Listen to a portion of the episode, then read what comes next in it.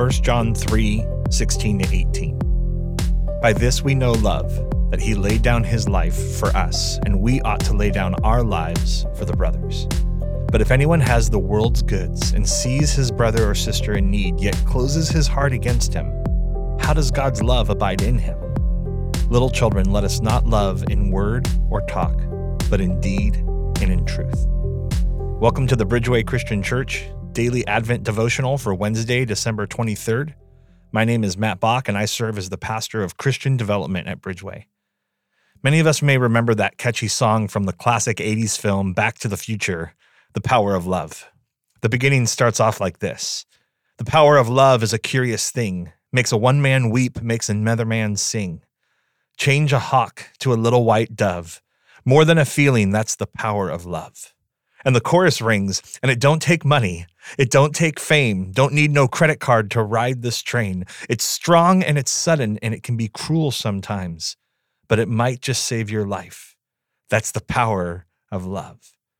And Huey Lewis penned those memorable lyrics for the movie in a season where he was learning a new experience of love with his new wife and children.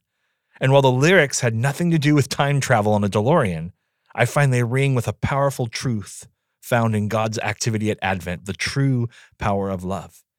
In church, we hear phrases like, God is love, or Jesus loves you, and we rightly accept these general statements.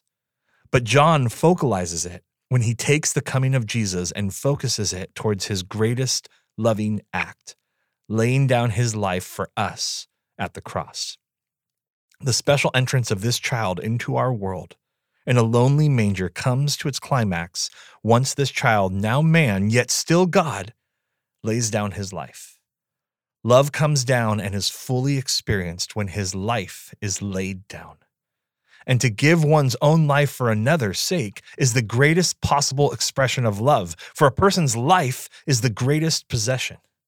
To rob them of it is the greatest possible attack.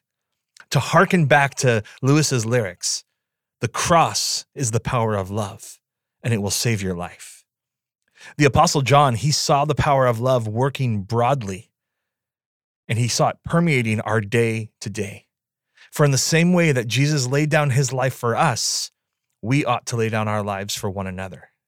Now, we can get this romantic idea of jumping in front of a truck to push a loved one out of harm's way while we are run over, or perhaps having a burglar point a gun at someone and we jump in front of them to take that bullet. But more practically, the love of the cross is finding one's own joy and actively working for the joy, for the benefit, for the good of another, even at the self sacrificial cost of one's own private pleasure. This is why love is often called charity. John prefers the word agapo, to seek after the welfare and good of another. And the love of Advent and the love of the cross stops me at this time of the year and it asks me, is this changing you? And if I didn't look at your church attendance, if I didn't look at your knowledge of the Bible, or if I didn't look at the big three that Christians get most worried about drugs, drunkenness, and sex, and I looked at whether you loved people and were meeting the needs of other people, would I conclude that the love of God was in you? Would I conclude that the love of God was in me? So, what will it look like in these last days before Christmas and in this new year to live by the power of love at the cross? Will we give up what you want to do on this day or on that day and do what someone else wants to do? Will we let someone else get the attention rather than us for a moment? Will we stop demanding our rights, our preferences, and our comforts and seek to meet someone else's needs? God is glorified, and the love of Advent abides in us as we love in action and in truth. So Huey Lewis was right. The power of love is a curious thing. It makes one man weep and it makes another man sing. It can change a hawk into a little white dove. More than a feeling, that's the power of love. Let me pray for us.